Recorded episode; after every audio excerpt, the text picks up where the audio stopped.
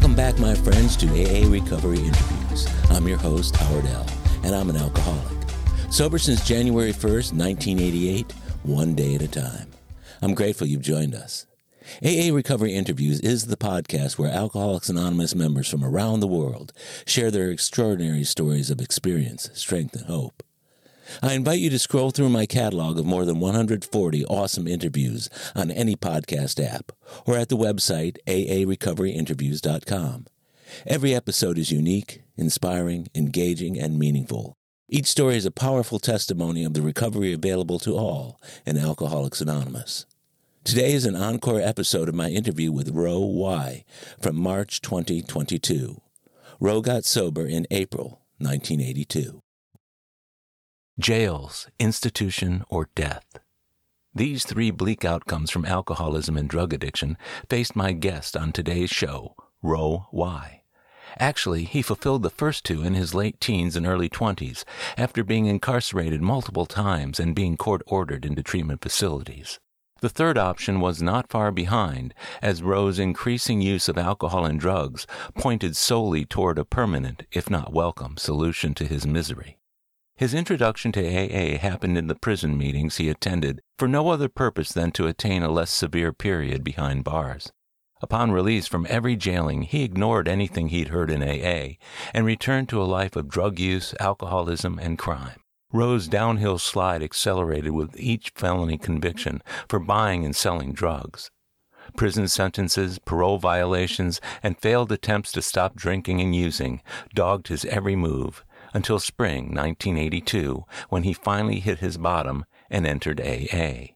With an earnestness born out of his desperation, Ro finally began the tough work required in the 12 steps of Alcoholics Anonymous. Working his way out of the debris field of his life, Ro trudged the road of happy destiny one day at a time. That journey took him from sweeping floors as an ex-con to owning his own business for over 30 years, building and racing cars and boats while setting world speed records in the process. He has never forgotten where he came from, nor taken for granted God's gifts of sobriety. Living a rich and fulfilling life, Ro lives in the center of the AA herd, with 40 years of sobriety, he still attends a daily meeting and can be seen talking to newcomers and old timers alike, offering his special folksy brand of support and friendship. His AA story is simply remarkable, yet told in very humble terms. I'm grateful for the friendship I've enjoyed with Ro for the past 30 years, and I believe you'll find today's episode of AA Recovery Interviews to be especially engaging and meaningful. So, set your phone to Do Not Disturb for the next hour and 15 minutes as you enjoy my conversation with one of my favorite AA kinfolk, Ro Y. My name is Ro, and I'm an alcoholic. Hi, Ro.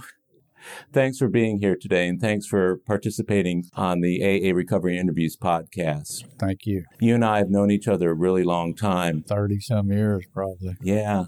I've been looking forward to this for a long time. And we've known each other over the years through thick and thin. We've gotten to know each other's lives, mostly from hearing each other share in meetings. True. Because we don't necessarily hang around a lot outside of meetings, but you go to enough meetings with people over the years, you do get to know them sooner or later. You got a birthday coming up here real soon, don't yeah, you? Yeah, April 7th. Yeah. How many years is that going to be? 40 years. 40 years. Yeah. 40 wonderful years. 40 wonderful years. Were they always wonderful? No. But in comparison, yeah, they are. Yeah. In comparison to my past, they are all wonderful years. You have to go back a pretty long way though to get to the years that weren't so wonderful. Oh God, you? no doubt. Yeah. Uh, but I mean, still, they they weren't still weren't as bad as my using years. I mean, I came I came to AA, or I, I got sober. I went to NA 1st mm-hmm. but I came right out of there, right out of prison. So, yeah. I mean, my second run at prison. So by yeah. the way, so it was better. Everything was better. So. Yeah. Well, we're going to talk about some of that today. And so tell me a little bit about your early life, about your family of origin and what was going on in your family might have predicted that you would become an alcoholic in later years. You know, my father had his own business. My mom was a housewife. Mm-hmm. I had an older brother that was the type guy that never even got a speeding ticket type guy. You know, always great in school. yeah. I never wanted for anything. I always had everything I, I needed, you know, and no problems. But I, I remember at an early age, even in kindergarten, what I really remember mm-hmm. is being feeling different. I felt different. Like we would be playing a game outside, and one group there'd be one group versus the other group, and I'd go to one group and say, "I'm really on y'all's side, but I'm going to act like I'm on these other people's side because I wanted. Every, I don't know if I wanted everybody to like me. I don't know what I wanted, but I." It's like I played both sides, you know, Yeah, and yeah. it was different. Nobody else did that, you know. Did that serve you pretty well? Were you liked by both sides? I think, but who really knows, you know? Because my thinking was probably delusional then too, you know. So it's hard to say. Hard to say. Yeah. Well, I know when I was a kid, I always wanted to be on both sides because I didn't know which was the better side. Yeah, maybe that was But it. because I was smaller and because I was overweight when I was a kid, Yeah. I was always one of the last people picked Yeah. for any team, anyhow. So it wouldn't have made any difference which side I wanted to be on. But uh, I was always the smallest kid in class. were you? Yeah. yeah, yeah.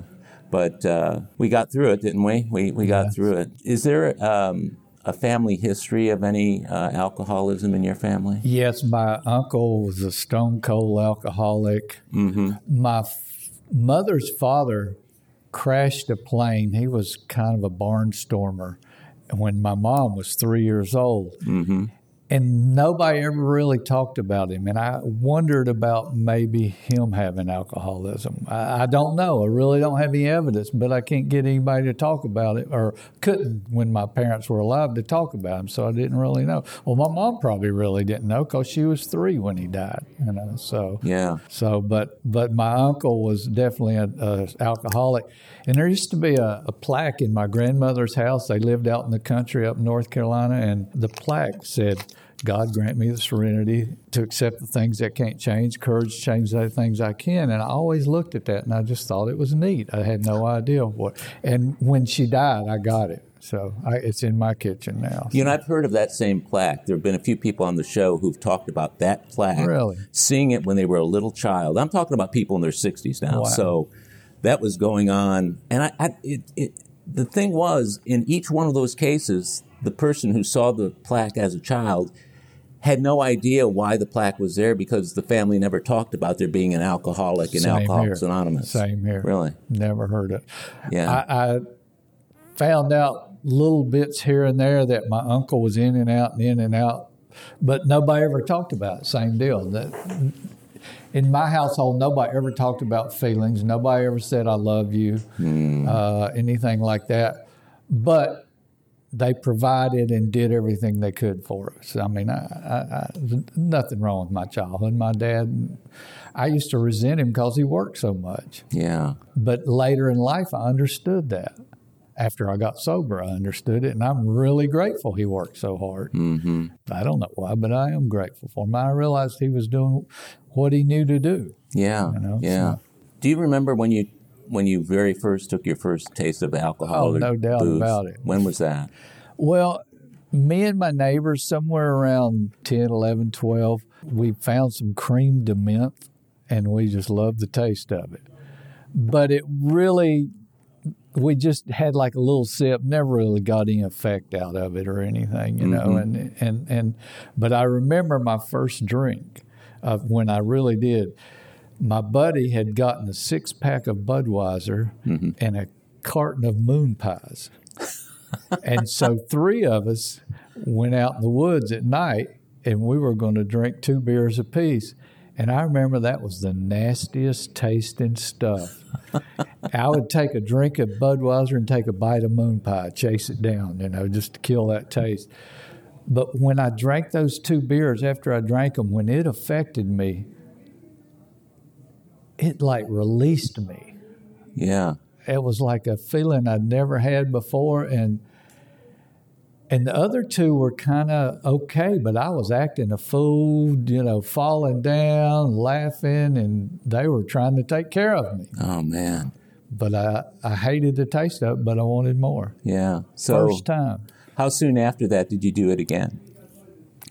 I think somewhere around maybe 13 or 14 and then and then as soon as I could find something and, and that was usually months or something weeks and somebody was able to get like there was a drink called orange driver it's like a wine or Right. cheap wine or something and somebody got and I, I said man that tastes good I can drink that and And so I drank as much as I could. We had a party at my parents' house when they were out of town, you know, and stuff. Mm-hmm. Some of us got hold of some of that and just, it started out real innocent and just, I'd, I'd pretty much get wasted every time I could, you know, if, Yeah. if it was possible.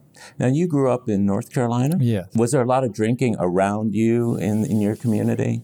No, it was a it was just a developed neighborhood that I mm-hmm. lived in, mm-hmm. and uh, it was a small town. Only a the whole county was only twenty thousand people, you know, and the mm-hmm. town was like ten thousand. And but you know, I remember we we had a cabin on the lake that we went to in the summertime, and then I, I always remember the parents always having a drink, having their drink, you know. But I don't remember ever getting just wasted or anything, you know, or out of shape or anything. Not like I was, not like I did, you know. Mm-hmm. So, were you drinking on a regular basis by the time you were in high school, or when did you start?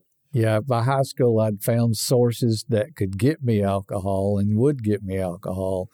And I would, I- it was more of a weekend thing, you know, drink a little bit on the weekend and, and get, and go to football games was the one thing from high school. We'd go to football games. And, uh, I was always like class president and stuff in school. And, and, and my sophomore year in high school, I was the class president. And my first, first month, I wrecked a dirt bike and I was in the hospital for a month because I ruptured my spleen. Oh, wow. And I got accustomed to having needles in me all the time. Uh-huh. And right after I got out of there, I don't know how it came about, but I ended up, somebody showed me how to inject cocaine. And I got some immediately, and I bought a syringe, and I was sitting at home that night doing it myself. Oh, my know. God. How old were you? 16, 15 or 16, 15, 15, because I didn't have my license yet. So, you went straight to uh, intravenous Yeah, it's just, drugs. yeah. And I swore I'd never do that till I got in that accident and was in the hospital. And of course, they give me pain medicine all the time and stuff. So, Yeah, yeah.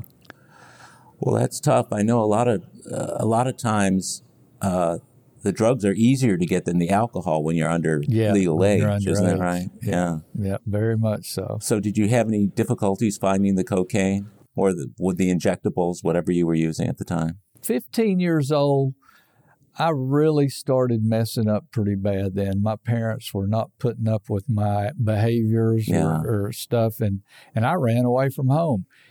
And I knew this place on the lake close by that where these people played poker 24 hours a day, seven days a week, illegal gambling. Mm. And I went up, I went there because I knew somebody that was a card dealer, and I went up there and I made sandwiches and coffee for people and made money doing that. Hmm. And they would keep me peeled up and stuff, so I'd stay up for days and stuff. And and I got a lot of connections because there's a lot of bootleggers that went there. So I mm-hmm. ended up getting to know a lot of people that could get me anything of whatever through the years, you know. Wow. So that was the basis for all my stuff there. And and shortly after that, you know, I started getting in trouble a lot. The, the trouble that you were getting into was what? What was it for? Well, I got locked up every weekend for three months for public drunkenness. And there's this one place everybody used to hang out on the weekend, and every weekend I'd get arrested for being under the influence. And I was usually on on drugs or alcohol and alcohol, both, you know, really. So whatever I could get my hands on. What kind of testing were they doing at that time? They weren't. They weren't. They were just going by your behavior. So you could get away with looking like you were just drunk when indeed you might be under. Might be peeled up, and they wouldn't know the dip. Back then, they didn't have a clue. So the idea was to just throw you in jail for the weekend and then let you out at the get out, beginning of the get out Sunday night or Monday morning or something. You know, Yeah. What were your parents' reactions to all that? they really just didn't know what to do with me. Hmm. You know, that was a thing at the time. Drug addiction was not talked about, especially in our household. And I don't know if they just thought it was a phase, but you know, on the other hand, my father saw his brother being a stone cold alcoholic, and maybe he saw that in me. I don't know what what it's. You know, it's like they never gave up on me, though. You know, and because I guess I hadn't put them through enough crap yet till they were ready to really give up on me and say, we've had enough. That took a, lo- a lot more abuse, basically. So when you were 16, you were starting the intravenous drug use, and then you were hanging out in places where you could get pills and the Yeah. booze you wanted. At what point did your parents first start trying to help you with what was going on? I would always I'd go on these periods and I'd come back and start staying at my parents and behave for a little while or Uh-huh. whatever. I remember one time I'd eaten so many pills I went into a coma for like five days. They had a doctor come to the house and the doctor wouldn't touch me because he didn't know what was wrong. And I woke up after five days and just in a daze, and I had these big holes in my arm, my back, where I'd had a cut and it infected and just ate a hole in me and stuff. And they put me in a hospital uh, in about an hour away from my hometown, trying to treat me, you know, at that time. And and I don't know, I was nowhere close to ready. You know, I was nowhere close to being ready, and still thinking, you know, well, y'all don't understand. You know, you uh, if you knew my intentions, you would understand why I do what I do, and Yeah. I didn't even know why I was doing what I did. You know, Was there any uh, acknowledgement in your mind at the time about the fact that you were having a problem or you didn't see a problem? I didn't see a problem. You know, and and actually, I thought everybody did that somewhat, or everybody just wasn't that far along yet, or something. Yeah. I, I don't know what that I, what that really was. Yeah. but I was probably a lot worse than everybody. And I mean, I thought everybody got thrown out of bars all the time. And after I got sober, I found out no, there's only one or two here and there that get that happens to that gets that bad and stuff. Yeah. What kind of connection did you see to the drug and alcohol use uh, steering your behavior with regard to some of the criminal things you did, and Oh my God! what was the what was the re- relation between those two? Well, you know, after I did the, I got on probation for all the public drunkenness accounts. I just, I- I think it took away the inhibitions I had, mm-hmm. the drugs and alcohol. Like, like I'd do anything, and I mean, there was a time. I mean, a buddy of mine, he would lose his license, and he'd always had a real fast car, and he'd get me to drive him around, and me and him argued all the time, and. I remember one time he, we were arguing about something, and I just stopped in the middle of the street where everybody was hanging out and stuff. I said, "You drive the damn car," and, and I just got out and walked off. And I went and broke in a drugstore. I don't know why. It was my great uncle's drugstore. Uh huh. I knew how the back door locked, Oh, okay. and I knew how to get in. and I went in there and I got like two grocery bags full of drugs and and carried them. Walked home, which was about three or four miles away, with those at like three in the morning or something. And my buddy, as soon as I got out, the cops saw him and they knew him and they arrested him for uh, driving with no license. But they knew nothing about the burglary. No, they never. I never got caught. Like six months later, I had them hidden down in the woods, and some kids found uh, a cooler full of pills down there. And, uh, I mean, a big cooler full of pills and stuff down there. And uh, you know, I was at home at like five in the morning at my parents' house, Uh huh. and there was carpet in the living room, and, and I had thousands of pills stacked there, and I'd lost track of time. and my dad wakes up and walks in there, and he sees that, and he says, "Get those out of my damn house." And I don't remember what happened after that. I know I got them out of the house, but I don't remember. What were you happened. inventorying them or something yes, like I that? was seeing what all I had. Um, had you become a, a dealer at that point? Were oh you? yeah, I was. I well, after I worked in that uh, house where they played poker all the time, Mm-hmm. I met bootleggers that sold that started growing pot because sugar prices went high, bootlegging. They started growing pot, and so I sold pot for them, sold marijuana for those guys, and all. And, uh, and uh, there was a guy in my hometown that was really uh, kind of everybody looked up to him. He's a race car guy, and he had bought a bunch of pot, and it was bad, and it wasn't good, and I showed him how to get rid of it, and I told him to take good stuff and mix it, and then sell it, and Hmm. and years later, he got murdered and cut up and left in the back of a van in a car wash by some other guys I knew that were dealing and stuff. And I was like, I mean, it's like the longer I was around, the deeper I got in this stuff, and, uh-huh. and the more mean people got and stuff. And I'm like, you know, early '70s, everybody was friendly and love and peace, and Yeah. and it just got meaner and meaner and meaner. And then I, I was on probations or something all the time. I violated them every time. I could not stay sober. Hmm. Did weekends in jail for a year. Mm-hmm. They'd drop me off after work at 5 p.m. as soon as I got off of work and get, let me out Monday morning when I went back to work. I violated that, moved to South Carolina, got arrested down there for selling 25 pounds of pot to an undercover agent. And it's just, it got worse and worse, like I say. And just, I got deeper. I got my first prison sentence then, you know, six years and So you were in your early 20s then, 21. 21 when you were uh, got your first prison sentence. Yes. What what were the circumstances around that? How did that? I'd sold, who I found later found out was an undercover agent, 25 pounds of Missouri ragweed. you would have been lucky to hyperventilate if you smoked all 25 pounds. But it didn't make any difference that it wasn't marijuana. No, and, and they raided my trailer and found a pound of it in there, and there was two juveniles in my trailer. Oh no. And because we were all, I was young and I had 15 year old friends Sure. and 16 year old friends. And uh, so they arrested me under, under the name of Raymond Dennis Kajak, that which wasn't my name. And, hmm and then I was in jail and they brought those kids down there and says, Oh, yeah, that's Rose. I'm like, oops.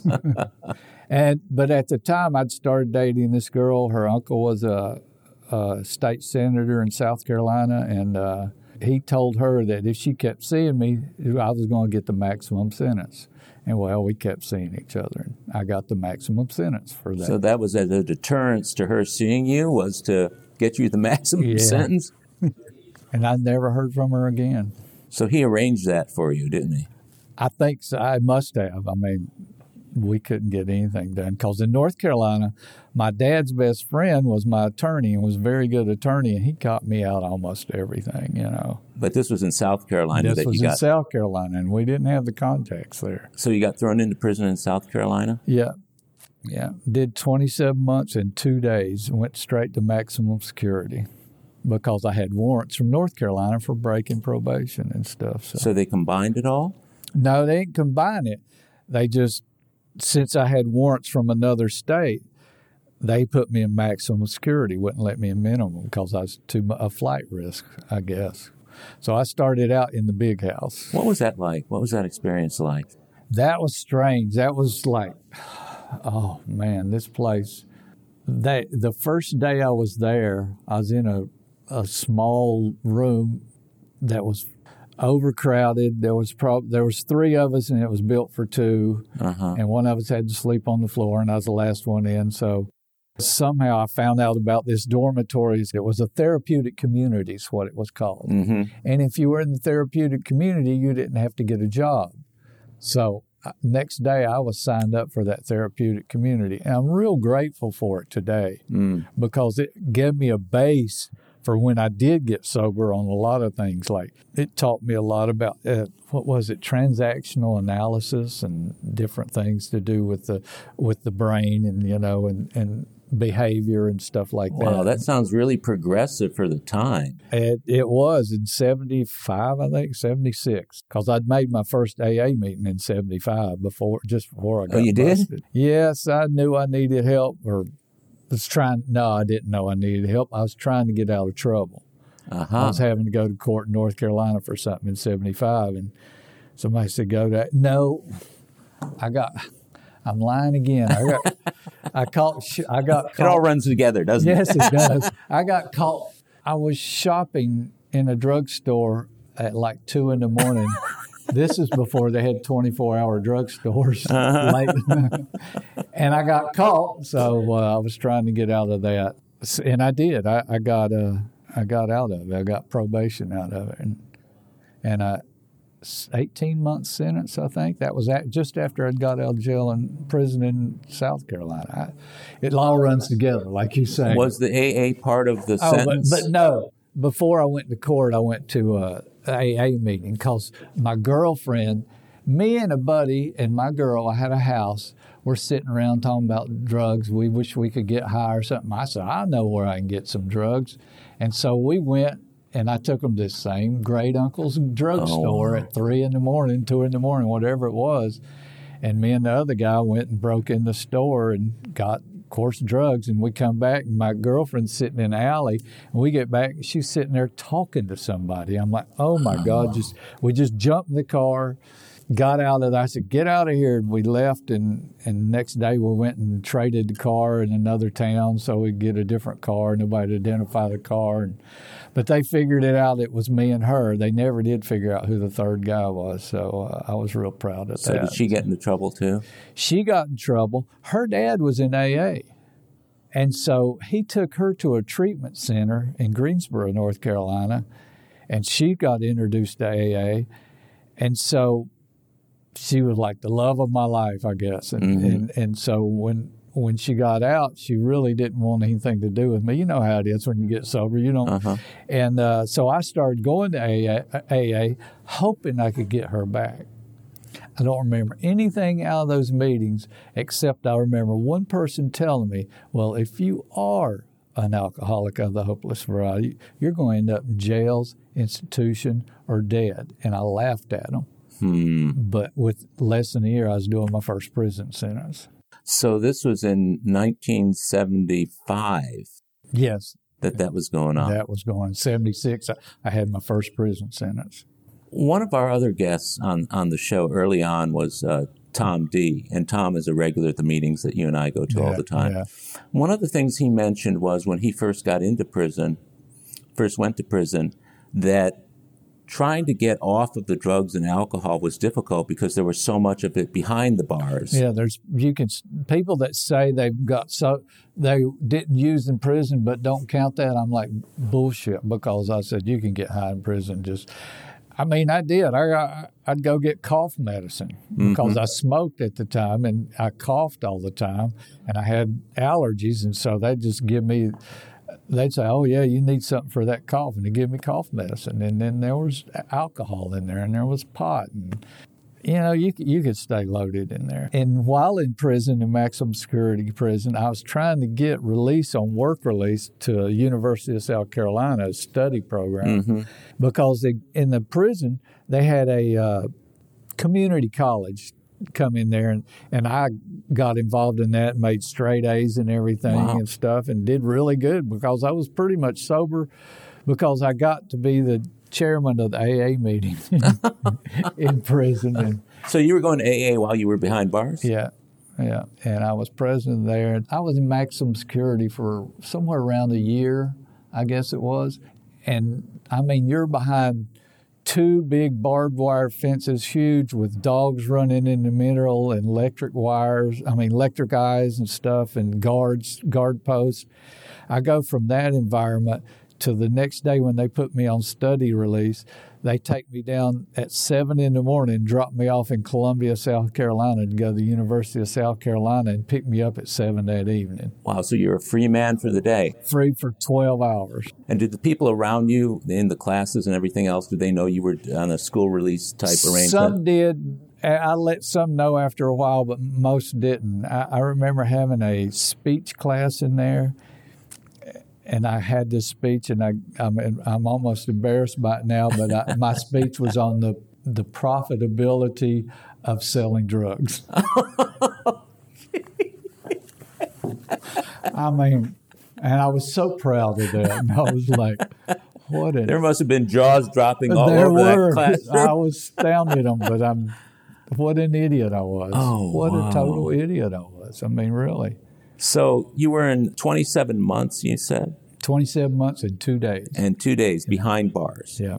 You got paroled. Yes. That's how that works? Yes. Yeah. I was well when after they put me to medium I mean minimum security to go to the university. Yeah. Well, I got to know people that had been in prison and got out and lived in that town, and they would bring me drugs to the university, and then I got busted by the by the warden, and he found a pack of rolling papers in my locker, and uh, he asked me what those for, and I told him they're to patch broken cigarettes, and so He bought that. no. they sent me back to medium security out on a farm that's like 20,000 acres out in the middle of nowhere. You ain't going nowhere in that place. So, So you're just out in the fields. Yeah, and there, and you had to get a job there, and so Mm-hmm. I went to work for the school principal. I was a secretary for the school principal there. I did the typing and all that stuff. Well, that's So nice. So you didn't have to be out in the hot sun digging or whatever they were doing. I didn't have to go out. I figured exactly what they did. They worked out in the fields and stuff, and I figured out a way out of that, basically. So how old were you at this point? 22, 23, somewhere around in there. So all this happened within really like about a three year period? yeah, two or three period. from robbing your uncle's drugstore to working as a principal's. That was probably a little. That was probably six years. And the drugstore I got caught for. No, I got caught for two of them. I didn't caught caught for the first one, but Hmm. That was after I did time in South Carolina. I got caught breaking in another drugstore in North Carolina. in North Carolina. So you did time. I, I was desperate. I owed fifty thousand dollars, whatever it was. I'd stolen bales of pot from dealers, and Hmm. I had people wanting me, and I really didn't care what happened. I knew this place had a silent alarm and everything, and I just like I, I don't care. I don't care if I go in. And the cop came in there on me, and he put a gun to my head and said, "You know, I'll shoot." And I'm like, "I really don't care if you shoot or not." Mm, I was at that point that I just didn't I didn't care. care, if I lived or died. You know, I just I, I didn't know how to get out. I was so deep into whatever. You know, Sounds real hopeless. oh, it's totally hopeless, totally hopeless. And that's when I got an 18 month sentence for the for the drugs they found in my car. Mm-hmm. Not and then they put off the court for the felonies of breaking in the drugstore Mm-hmm. and uh, I did 18 month sentence in jail, and they took me back to court for the two felonies. They waited till a certain judge came out of retirement and came up, Mm-hmm. and that judge gave me probation for the felonies. Now, was this with your uncle or the, the lawyer that your Yes. dad knew? And and when I went to court that day, Uh-huh. My dad shook my hand and he says, "Good luck, cause I'll never help you again." And my attorney shook my hand and said, "Good luck, cause I'll never represent you again." And for the drug charges, the felony charges, they gave me. They told me they wanted me to go this drug treatment program in Texas that they'd seen on 60 Minutes. Carol Burnett's daughter had gone there, and they did that. And they said, "Well, maybe that's some hope." Hmm. And so I still had to go back to prison and finish my prison sentence Mm-hmm. in North Carolina. I finished that prison sentence like first of December sometime. So the day I finished, South Carolina picked me up for parole violation and took me to South Carolina. And I was there, and two days before Christmas, they said, Pack your stuff. I was in a center where they classify you and all this Yeah. stuff. And they said, Pack your stuff. You're going home. And I'm like, That's not funny. You know, where am I going? They said, No, you're going home. The state's got too many prisoners, and they've got to release so many by Christmas, and uh, you're one of them they're releasing. Oh, wow. And so I called my dad two days before Christmas in North Carolina and say, I'm in South Carolina. And he says, I said, hey, they just let me out of prison. And you could just hear the silence on the phone and that, what the hell have you done now? You know, and it was just, and I remember he sent somebody down there and picked me up. And I remember being at home at my parents' house at Christmas that year. I never felt so out of place in all my life. I never want to feel that again. I can see it still still touches you. Yeah, it's hard. I tell you what, my son ever did to me what I did to my parents, I'd kill that little. I mean, I, I was terrible. I Yeah. was terrible, and uh, and, and I got back home, and I was right back doing getting loaded again. Mm. But from those two felonies, I had to go do six months in Texas for and go through this treatment center, but they didn't say when. Well, I'd been home about two weeks and I was doing the same thing, and I ran into my attorney downtown, and he says, "Well, how's it going, Ro?" And I said, "Terrible. Get me the hell out of here." Oh. You know, I knew I knew I was going right back doing this. I know I was going to get locked up again. There's no doubt about it. So was that What kind of admission was that to your inner self? That was a being sick and tired of being sick and tired. Uh-huh. I'd gone to my probation officer when I got out. I'd gone to my probation officer or whatever I had, parole, I'm not sure, in North Carolina. He'd given me this questionnaire and I tried to be real slick. I said, What is that? And he said, Well, it's just to determine whether you're a high risk, low risk, or medium risk. And I said, Well, how'd I do? Arrogantly, I Yeah. said that. He said, You're a high risk.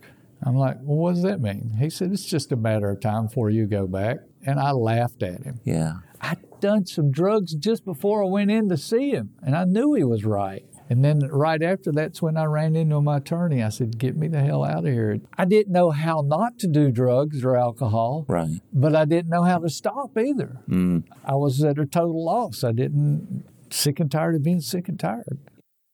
We'll be right back. My friends, if you're enjoying AA recovery interviews, I invite you to check out my latest audiobook, Alcoholics Anonymous, the story of how more than 100 men have recovered from alcoholism. This is the word for word, cover to cover reading of the first edition of the Big Book, published in 1939. It's a relaxing yet meaningful and engaging way to listen to the Big Book anytime, any place. Have a free listen at Audible, iTunes, or Amazon. While you're there, search for my other audiobook, Lost Stories of the Big Book. 30 original stories from the first and or second editions missing from the third and fourth editions of Alcoholics Anonymous. It's also available from Amazon as a Kindle book or in paperback if you'd like to read along. You're going to love it. And we're back. When you were getting the messages early on, when you were going to those AA meetings, both outside and also behind bars, what was getting in the way of you being able to be affected by what was being said? Or what do you remember from those that might have aided you in realizing you had a problem and you needed to get sober? I can't, I can't say that I really ever conceded to my innermost self that I was an alcoholic. Huh. I, I like when you brought that question up, I started thinking, well, what did I get when I was president of that AA or chairman of that AA group? And I'm like, "Pff, nothing. It made me look good till I got to minimum security, and I never went back. Hmm. You know, I used it as a tool, Yeah. and, and so when I came to treatment in Texas and did get sober, Yeah. I wouldn't go back to AA because I felt like I'd done them wrong. I felt guilt. Really? Yeah, and, and almost like you people down here in AA would know that I did that in South Carolina. You know, I mean, that's totally ridiculous, but that's my thinking. I was so delusional, so delusional. Well, a, a brain and a spirit addled by alcohol and drugs Oh, is delusional, isn't it? Oh. I mean, I see it in other people so much more than I can see it in myself. I can see it in the room, and I can see people talk about this, how whatever crazy thing they're talking about, and I'm like, oh my God, I did that too. You know, I just, it's mm-hmm. almost I hang my head and like, God, how could I've ever possibly thought that was any type of sanity whatsoever? And it wasn't. Yeah. It Isn't that wasn't. something when you're in the middle of the disease, it doesn't acknowledge anything? No. You, Yeah. It's so far gone from reality. It's like, holy.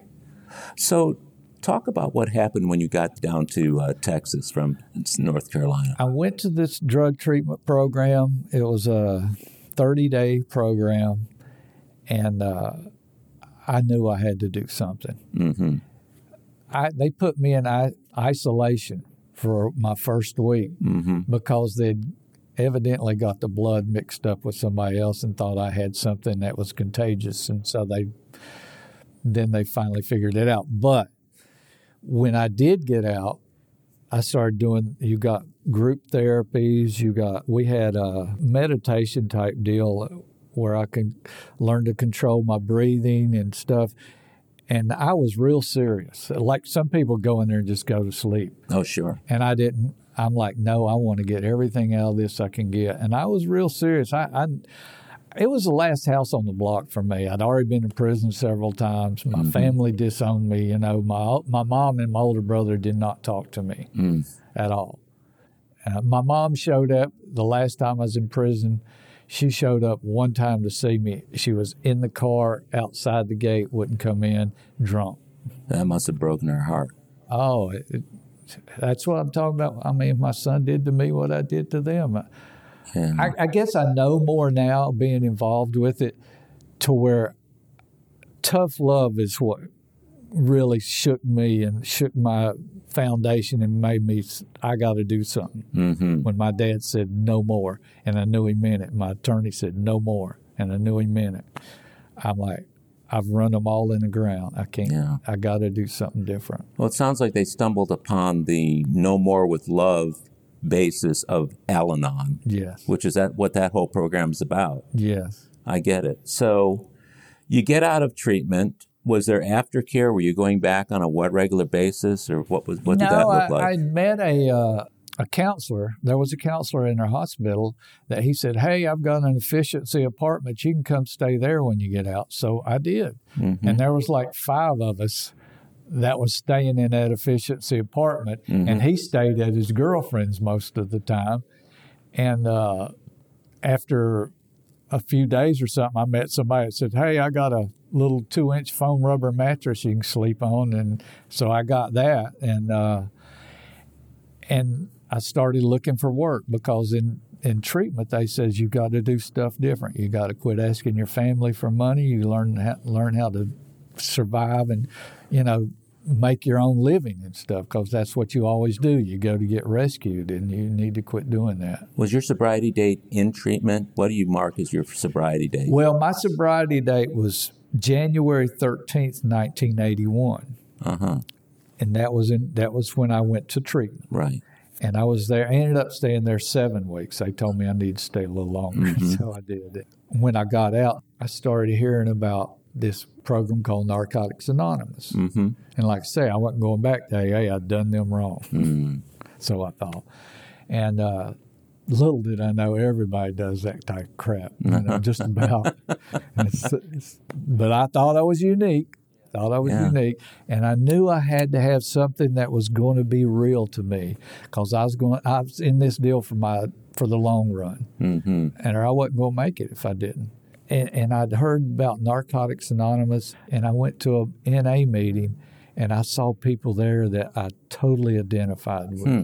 They'd been where I'd been, knew what I was talking hmm. about, didn't seem full of crap, seemed like something I could do for a long term. And so I started going there. But I went there when the meeting started, and when the meeting was over, I was out of there Right. and I'd still go out and run the streets at night. And, and I also got a job then. I got a job, my first job that I ever got on my own. As Houston's economy was great at the time, and I looked for two weeks. I went door to door, filling out applications, saying, "Hey, I'd been a drug addict. I've been to prison," and all of them were like, "Yeah, we'll contact you. Don't contact us," you know. And and uh, What made you be that honest? I knew I had to do stuff different, and Uh-huh. they taught me that. And you know, I had to be. I had to. I was probably too honest because when I went to get my driver's license, I went with a couple other guys that were new in the program, and the one in front of me.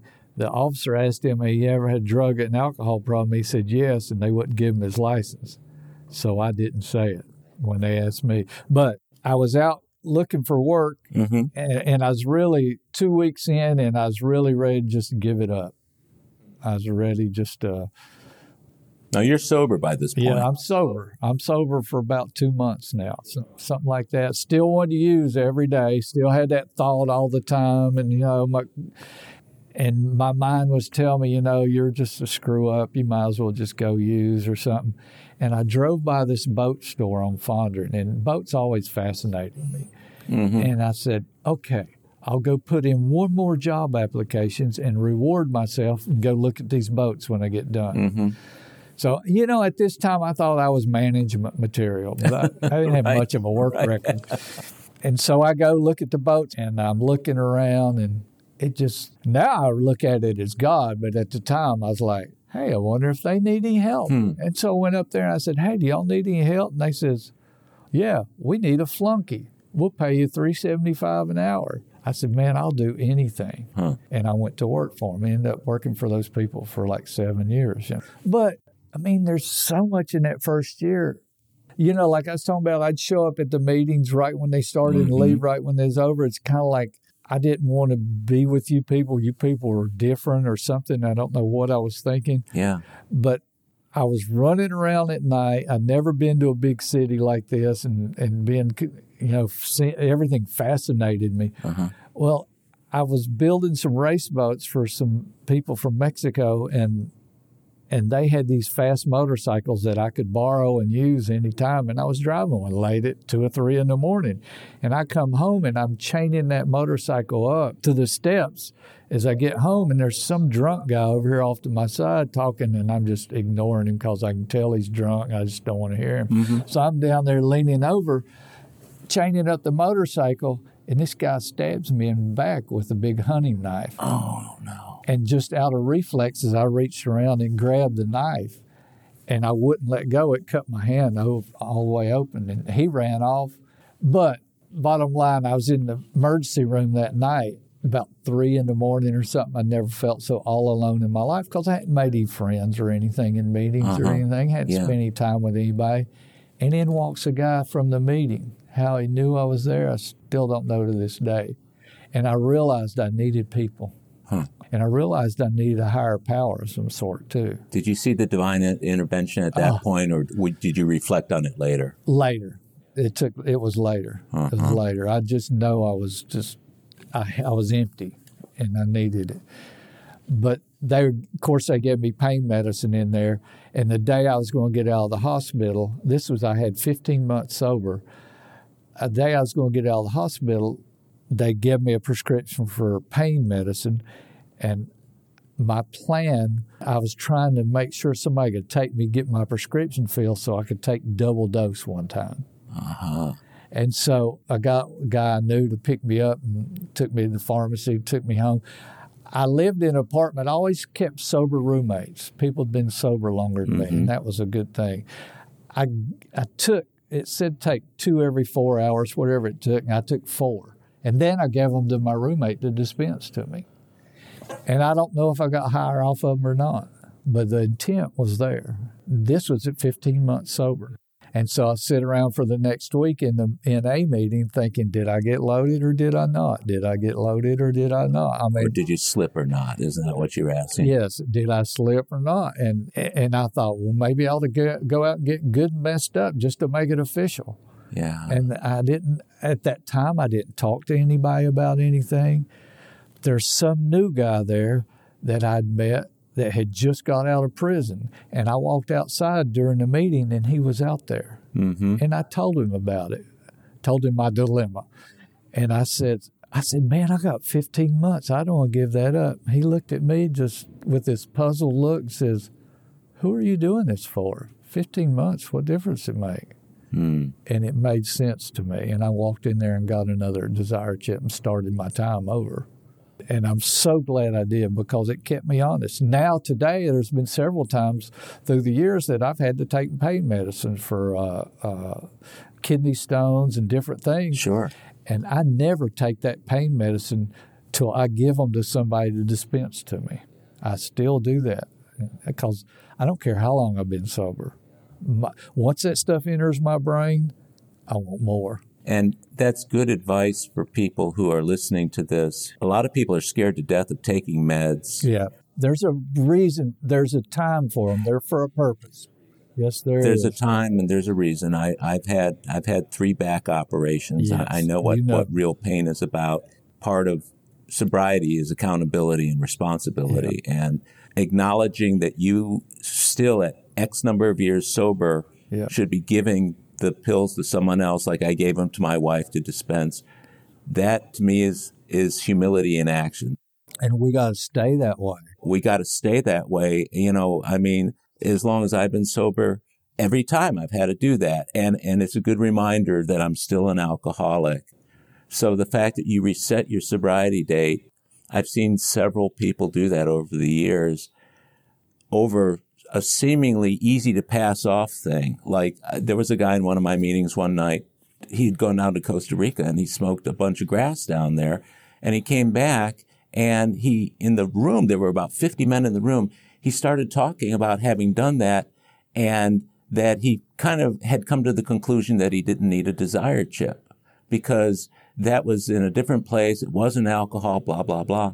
By the time that meeting ended, though, Ro, because he spoke towards the beginning of the meeting, by the time that meeting ended, he got up and got a desire chip. Not that men were browbeating him or talking directly to him, but It's what's in me that really counts. exactly, exactly. And I'm not accountable to anybody as far as that, you know, my sobriety, but if I'm not accountable to myself, You were out of commission for a while. That that's that stab wound. Did it take a long time to heal, or nah, I don't remember. I, I'm pretty resilient. it was a it was a ten inch hunting knife. Yeah, they caught the guy and everything. miss your vital organs, though? I guess. Huh? He was standing above me and it came down at an angle. And they said if it hadn't, if it had come in like that, of course, it had gone through my heart or lungs or something, you know. and they caught him. Yeah. Brought him in the hospital that night when I was in the emergency room. Says, this the guy? And I said, yes, it is. And I will testify against you. Uh-huh. And I did. I went to court and testified against him. Did he get locked up? No, he got probation. Uh huh. And, and he had to pay a restitution to me. And I think I got like two payments and I never got anything else You- out of it. did you ever hear from him again? He lived in the same apartment complex right across from me. Oh my gosh. I was scared to death going back there. And I, I didn't see him in there at the apartment complex anymore. Maybe they made him move out. I don't know. But uh, I know I started carrying a bat around with me. Did he ever get sober? I don't know whatever happened to him. I hope he did.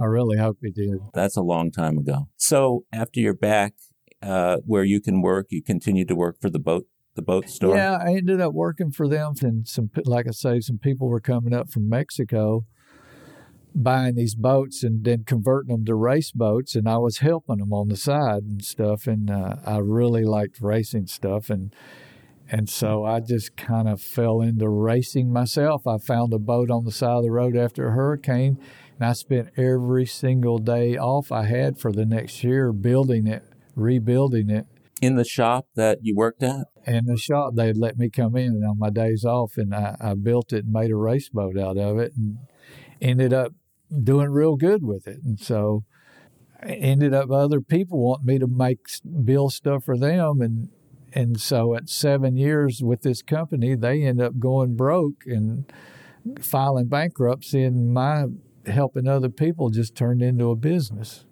and I worked out of my house for like six months till my neighbors kind of got tired of it. And, Uh-huh. and I'm like, well, I need to go get a place. And I went to his place, and uh, I was in that building for 33 years, I think, doing my own business. And Yeah. I designed my own boat and built my own boat in the 80s and uh, and won like six world championships with it. And and by building this boat, people found out I messed with this aerospace material, carbon fiber, and Right. it took over my business. And now I've got a business that does nothing but carbon fiber work, build race car bodies, race cars, all kinds of stuff. And Wow. That's amazing. yeah, and, and then that racing just led to another type of racing, which is Bonneville Salt Flats racing. And I, I had a neighbor move in, a retire, move in the shop next to me. He was retired. He was a mechanical engineer. We became became good friends. Uh-huh. He said, I want to go to Bonneville. You want to go? And I said, sure. I went. And he comes back. He's like, I'm going to build a car. And I'm like, sure you are. Well, he was a lot smarter and I gave him credit for. He's probably the smartest man I ever met in my life. Uh-huh. Uh, in in my racing stuff, stuff I learned through staying sober in the program, the honesty, the being out front about stuff, Mhm. the no ulterior motive stuff, the the the principles behind the steps. I guess I used them when talking with these people and through the years and I've just ended up every time I end up with somebody that's brilliant that puts me in a position Hmm. like with the boats, I met, met an engineering guy that was brilliant with machine work. He built me these exotic engines that nobody had anything like. And I, I won like six world championships because of him. And the same thing with Bonneville when I met Neil. He was brilliant. He designed his own stuff. I've set 15 world records with that, land speed records because of him and the people I've got to know. It I just drive the darn thing. I don't really How do you keep from taking credit for all that? because I know it's dangerous if I do In what way? because of my ego. My ego will get too big for itself. So what happens if your ego takes over? oh, I'll end up drunk. No, not a doubt in my mind. I've watched it happen to so many people. I'm scared to death of it. Yeah. I think about the lottery sometimes. I'm like, what if I won the several twenty million dollars? I think I'd die. I'd start thinking I was somehow responsible for earning that money or something. I, I think I'd take too much credit. I will buy a lottery ticket once in a blue moon, but Sounds to me like you've hit the lottery a number of times in your life. I've gotten so many gifts sober. Uh, there was a guy that used to take care of me when I was out messing up, and we were friends all my life. And, and when I lived with him, one night I stole all his coins and his guns and went out and sold them and bought drugs with them. Sure. You know, of course. And next day I helped him look for them, you know, like somebody else had stole them, you know. Uh-huh. And uh, he always thought somebody else had. Well, one year I was up in North Carolina at Christmas time visiting an old friend. They said, Hey, you need to go by and see Joe. I was probably 15 years better sober at this time. And they said, You need to go by and see Joe. He's probably not going to live another year. And I just looked up at the ceiling and I'm like, Okay, God, I get the message. I had the money in my pocket, everything. And I went to him the next day and made amends. Well, I always wanted to buy a house, but the money I made, I just didn't make enough to buy a house.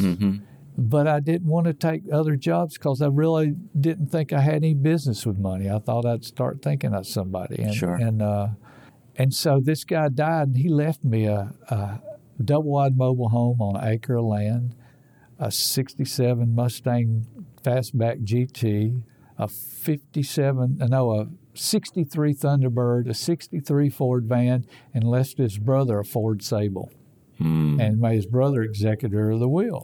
So if he had contested the will, he wouldn't even got the Ford Sable. You know, I'm feeling guilty about Yeah. getting all this stuff, you know, because I ripped the guy off, you know, and just went back and said, I'm sorry, basically, and, you know, made restitution. And, and his brother calls me and says, Hey, can we buy that property? We kind of want to keep it in the family. And I'm like, Sure, sure, sure. You know, yeah. He says, Well, what do you want? $5,000 or something? I said, I, I don't know. I don't know any of the particular. Oh, if you think I'm going to go out and borrow a big bunch of money, you're crazy. I said, Well, just take it easy. I said, I'm just wait for the paperwork. We'll uh-huh. figure it out. So in the meantime, I went up to North Carolina and cleaned the place out. Well, a high school friend came by. He said, Oh, I heard you were in town. I thought you might be over here cleaning the place out. He says, I'm getting ready to buy this from Joe's brother. I said, Really? Mm. And the conclusion I came to was it didn't matter if I felt guilty. That was his last will and testament, and I'm going to honor it. Uh-huh. And so I did. And I sold the place. I sold the ha- the mobile home and the property for seventy five thousand dollars. Hmm. And it took that money, and I bought the house where I live now. You know, it, it lands in my lap. The Yeah. same thing with the race cars. I don't want for anything. It always just lands in my lap. Sounds like you've created a soft landing spot for this by the way you're living your life. Oh, no doubt, no doubt. It, it's that's what I tell. I try to emphasize to people: just stay involved, stay in, in the meetings, stay. You'll find your place, whether it's doing steps with somebody, whether it's it's doing the GSR meetings. Sure. No matter what it is, you'll find it. But do something. Do something. There's more than going to meetings and going to meetings there's there's getting so much out of it. Become saying hi to somebody that you thought was insignificant, that they really are significant. It's amazing how many people just somebody saying their name and hello is Yeah. the height of their day. It means the world to It them. means the world. And it's a very small gesture, but it has Yeah. a lot of impact. Along the way in the last 40 years, can you think of some milestones in your recovery that, or, or milestones that happened in your life that had you not been sober, you wouldn't have gotten through? Or the flip side of that, things that have occurred that you can directly attribute to your being in AA, uh, good things, let's say. No doubt, no doubt. Early on, every thought was, "How am I going to get high?" How you know something to do with getting Uh-huh. loaded. At six months, I remember going through the day and thinking, "Wow, I hadn't thought about getting loaded all day long," and that was a major deal for me. Major deal for me. Uh huh. At a year sober, I was going through a phase that was real resentful. Why am I an alcoholic? Why can't I go to a bar and have have half a beer and walk out and how come? Why? Yeah. And then I found out about the, I, I, was new to Houston and I found out about the kids at MD Anderson that were five, six, three, four, five, six years old that had terminal cancer. Mm. And I thought, you know what? I'll take this little old disease I got. Here's kids that don't complain about anything, got the best attitudes, and they're dying and haven't even lived life yet. Mm-hmm. What right do I have whining about being an alcoholic?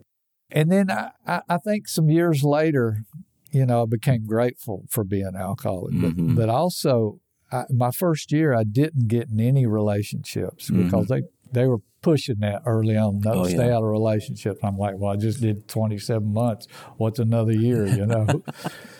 but but I remember one of my first dates too, early on, somewhere right around the year. Mm-hmm. I never felt so awkward in all my life. Mm-hmm. I felt like less than when I was in high school. I was just Mm-hmm. like, do I put my arm around her? Do I kiss her? Do I?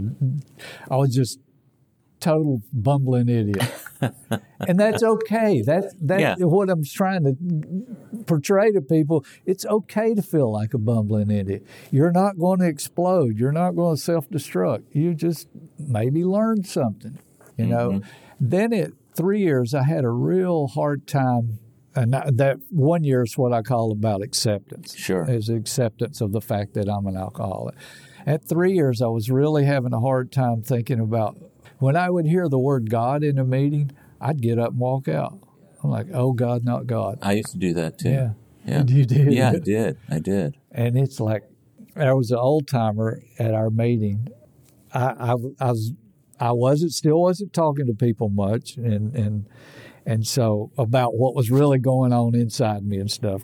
I'm like, I went outside, outside the meeting. I said, "Well, I want to know if there's a God or is not. Who's here to tell me? Who's, you know?" I said, "Who's been six feet under and can tell me there is a God?" You know, I said, "I don't, I don't really see the proof or whatever." Uh-huh. I was trying to figure it all out. He said, "Do you have a big book?" I said, "Yes." I bought one and uh, at a Thursday night meeting, and I got somebody else to carry it out of the club for me because I didn't want to be seen with it. but I'd never opened it. and so he told me to read page 449 through 452, which was the doctor, the alcoholic, and he talks about acceptance. Sure. But something about reading that made me realize I didn't need to figure out if there's a God or not. Uh huh. I just needed to quit trying to figure it out more than anything. But somebody around the same time had said, just believe that I can believe. Hmm. And I believe that. I can Mm-hmm. do that. But one thing I did do ever since I got sober, somebody told me to do this, says when you go to bed at night, say, thank you for keeping me sober. And I've done that every day for 40 years. Sure. Uh, and I quit smoking 36 years ago. And so when I go to bed at night, I say, Thank you for keeping me sober. Thank you for keeping me smokeless. The end. Unless something phenomenal has happened that day, then I'll say thank you for that. And it's got to be something out of the ordinary, you know, that happens for me to do that. Mm-hmm. Somewhere around three years, you know, I, I, I went through that and I started getting a little bit of a, a belief. And then somewhere right after that, I read somewhere it said, when you find a higher power that you can believe in, you need never be lonely again. And I'm like, don't know why, don't know where I read that, but it hit me like a ton of bricks. And that big empty hole of loneliness we feel when we get in here, mm-hmm. I have not felt that in 30 some 36 37 years since since I read that statement Wow, what a transformation. oh my God, it, it it's a huge, it's huge, and, and I can't explain it. Yeah. And, and but since then, so many things happen. You know, I used to say things happen to me all the time. Today, I say things happen for me, Yeah. and and, and it's it's like it changed my perspective. I don't know what it did. At four years, I used to go around saying. I'm the happiest I ever been since I was a little kid because I remember being happy as a little kid. And of course, I started in a serious relationship around four years too. Uh, I was in one before that, was in and out, and it was a we were both a disaster, you know. And uh, that lady's now dead. She's a mother of my son, and she's dead from drinking and stuff and all. And uh, uh, but after that, I got in a relationship with a lady that normal. She didn't drink. She just never cared for it. Mm-hmm. And I learned so much being around a normal person, how they deal, how they handle things, how they don't overreact to everything. And Mm-hmm. I mean, I get out of the shower one night and I, my peripheral, I see the toilet paper. And I'm like, oh my God, I've never bought toilet paper. I bet she's getting a resentment. and so I go in there and I say, we need to talk. She's like, oh, okay. What, what do you want to talk about? And I said, well, I've never bought toilet paper. And she looked at me like I was a man on the moon or something. And I think I realized right then and there Uh-huh. that we think different. We think way different than other people do. Yeah. And and, and it made me start looking at things, give me a different perspective again on looking at things. You know, today I realize that God has put these things in my life, and, and it's incredible lessons. I, I thank the world of that lady. We're no longer together. I Yeah. haven't been for a long time, but she's a wonderful person. I mean, she's a excellent. And we're good friends today, and uh, I mean, her brother came and lived at my house after we'd split up for three months because his wife was going through chemo at MD Anderson. They're from Missouri. But her brother's just like her. He's cooking dinner every night, fixing things around the house, naturally giving stuff back. And you don't ever hear him talk about stuff like it's just what they do. Yeah. For us, it's an effort for me to do that. Oh, me too. I, I you know, I'm married. Uh, I'm married to a normie too, and you know, she was raised in an alcoholic household. She knows all about it. When when we got married, I was still actively using and drinking for another year and a half before I stopped.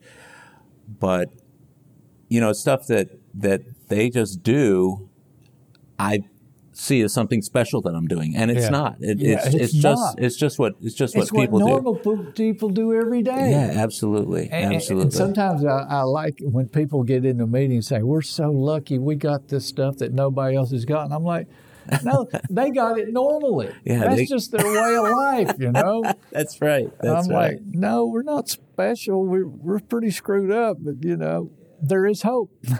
Can you can you recall times during your sobriety that really really tested your resolve to stay sober, to stay associated with AA? Nine years sober.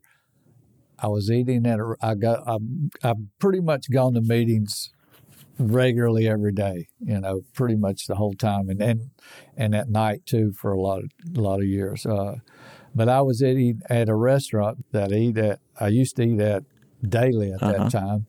I was sitting in there, nothing's wrong in my life, everything going good, and they served somebody a draft beer, and it hit me like a ton of bricks. I wanted a draft beer. I mean, the compulsion was on full force. And I really believe if I haven't been going to meetings like I had and doing the things I'd been doing, I think I'd have drank. There's not a doubt in my mind. And that afternoon, a friend of mine, Harvey, happened to come by my shop, and I told him instantly what had just happened. Mm-hmm. And then I went to a meeting that night and talked about it. And that really impacted me. It showed me because there's a place in the book it talks about there come a time and a place. If you're not spiritually fit, you'll drink again. And that hit me. Thank God I had been going to meetings. But what it showed me too was it doesn't matter how much time you got. That mm-hmm. doesn't make me any more liable to not take a drink than a man on the moon, you know. I mean, than the guy that just walked in the door. I'm just, I might be less like it for the fact that I am connected, but if I weren't connected, I've watched so many people get successful, get the 2.5 kids and a wife and Yeah. white picket fence and oh, I don't need AA anymore. If you're an alcoholic of the hopeless variety, you're always going to need it. Yeah, and you and I are both that way. No doubt about it. And I'm a big believer in meetings too. I go to you know as many as eight to nine meetings a week. Yeah, me too. Because I love it. Because it enriches my life. Uh, uh, but I'm always concerned whenever and I hear somebody saying, "Oh, it's not about the alcohol anymore," and I'm saying it is. It's always about the alcohol because Alcoholism is cunning, baffling, powerful, patient, and it will take what it can get. No doubt. It will take the the littlest. littlest thing and it'll grow that little seed into something gigantic. Yes, sir. and what happened for you that day in the hamburger shop, it's real easy for my ego to take a look at that and say, oh man, why am I having that feeling at nine years? What's wrong with me? Yep. I had that. I've had that period where I thought I wasn't doing enough or I wasn't feeling like Joe Blow over here that seems to have it all together. Oh yeah, yeah. Looking around the rooms and seeing guys who've got Comparing, yeah, yeah, my insides to their outsides and not gone know, through all that. and not knowing not knowing what to do. I remember early on, I don't remember what it was, but making some si- some sort of mistake. It wasn't even anything major, and I'm thinking, oh my God, I'm just a failure. I can't, you know. And then living through that and realizing, well, perfect human beings make mistakes. That's right. Exactly. Nobody's exactly perfect. No, nobody is. And the fact that you're willing to come into a meeting and share it diffuses it and takes the, the negative energy out of it. It also helps another person. That's where I first heard it was other people talking about it. And they're like, wow. Exactly. And and people need to see people both failing in sobriety and succeeding in sobriety both times. The difficulty is that you see a lot more people in meetings when they're failing at something than you do when they're succeeding because when I'm succeeding, my ego kind of steps in over my shoulder and says, "Wow, you're doing a pretty good job there, Howard." And I, I start losing perspective of why these good things are happening. And sooner or later, I'm going to tell myself it's because of me that they're happening. Yeah. And that may be the point at which I say, well, since life is going so great, I could probably dial back on meetings. I don't have to call that guy back. You know, I don't need a sponsee right now, etc. And, you know, you start, it's almost like you're circling the drain. My mind, the longer I'm sober, the trickier it gets. Doesn't? It, it it's it's got these little because it knows the basics of not you know staying sober. But it Richard Pryor said it in the '80s, the best I've ever heard. it. He says, "I've got a mind that thinks it can kill me and keep on living," and that that is so true. Right. And That I heard so another guy say, uh, I got a disease that wants to kill me and make it look like an accident. Yeah, true. so that happened at nine years. W- were there a few other times that, that, that the disease kind of stepped in and started to pull you, pull at you, or have you always stayed right in the middle? No, I, I I think that well, even before then, I was right in the middle. But uh, I think the years of being around, I I find that I can get away with less. Like the road gets narrower? No, no doubt. The road gets narrower.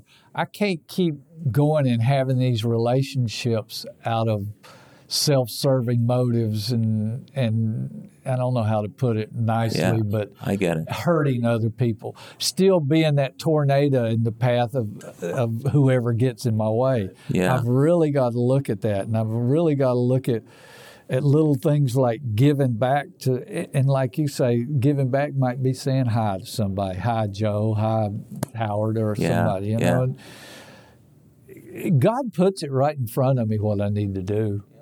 And if I don't get it the first few hints, he'll drop kick my ass to where I can't help but Well, and if there was ever uh, an, an an individual in the program who I know who embodies that being in the center by being in a meeting every day, you're one of those people, man, because you and you have a tendency to draw people in, which is really I think when you're in the center of anything, you tend to draw people in. And as people start to pull off center, I've seen you get right in their face and say what needs to be said to pull them back in. And and I and I greatly admire that about you.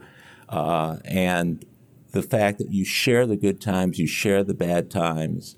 Um, also, uh, and I, I don't think I've ever told you this, but I really respect the times when you pass.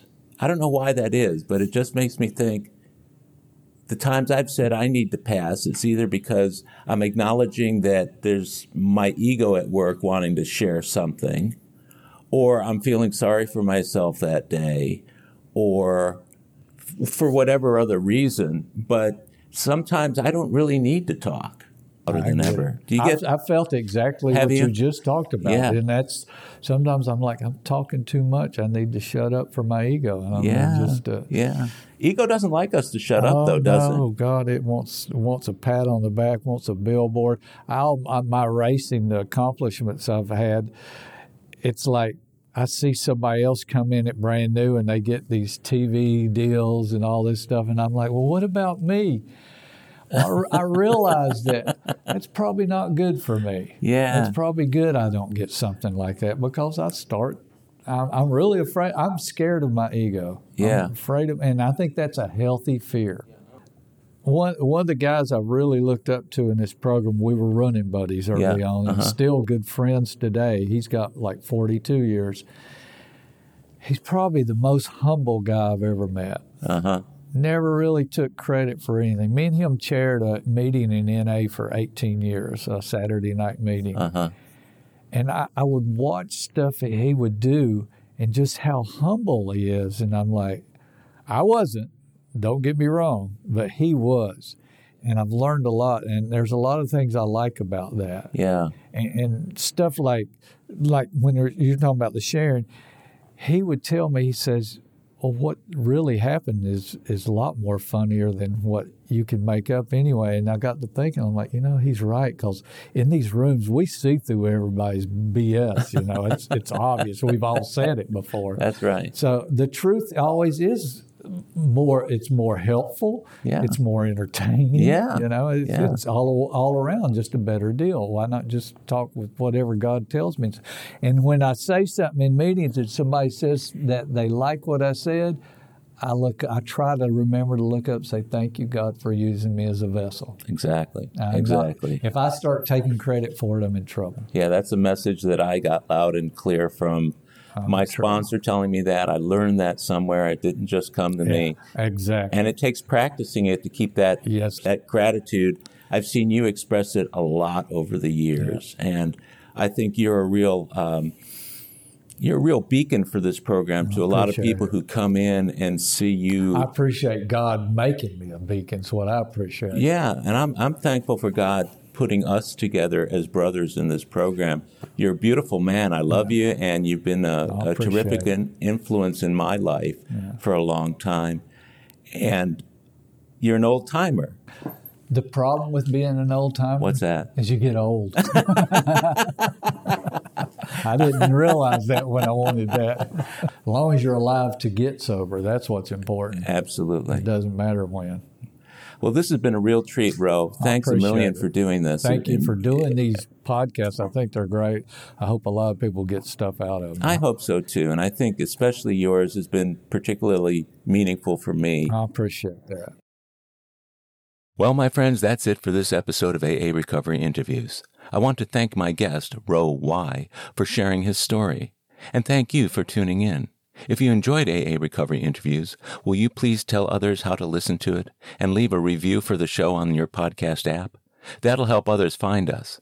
As the number of worldwide listeners grows, this podcast will be of greater help to more and more people. Of course, you can listen to any or all of my other interviews on Apple Podcasts, Google Podcasts, iHeartRadio, Spotify, and other podcast providers.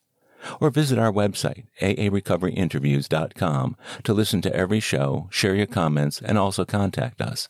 If you want to email me directly, it's howard at aarecoveryinterviews.com. By the way, this podcast strictly adheres to AA's 12 traditions and all General Service Office guidelines for safeguarding anonymity online.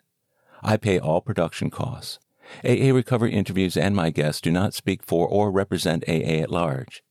This podcast is simply my way of giving back to AA that which has been so freely given to me. The next episode of AA Recovery Interviews is on the way, so keep coming back. It'll be here soon.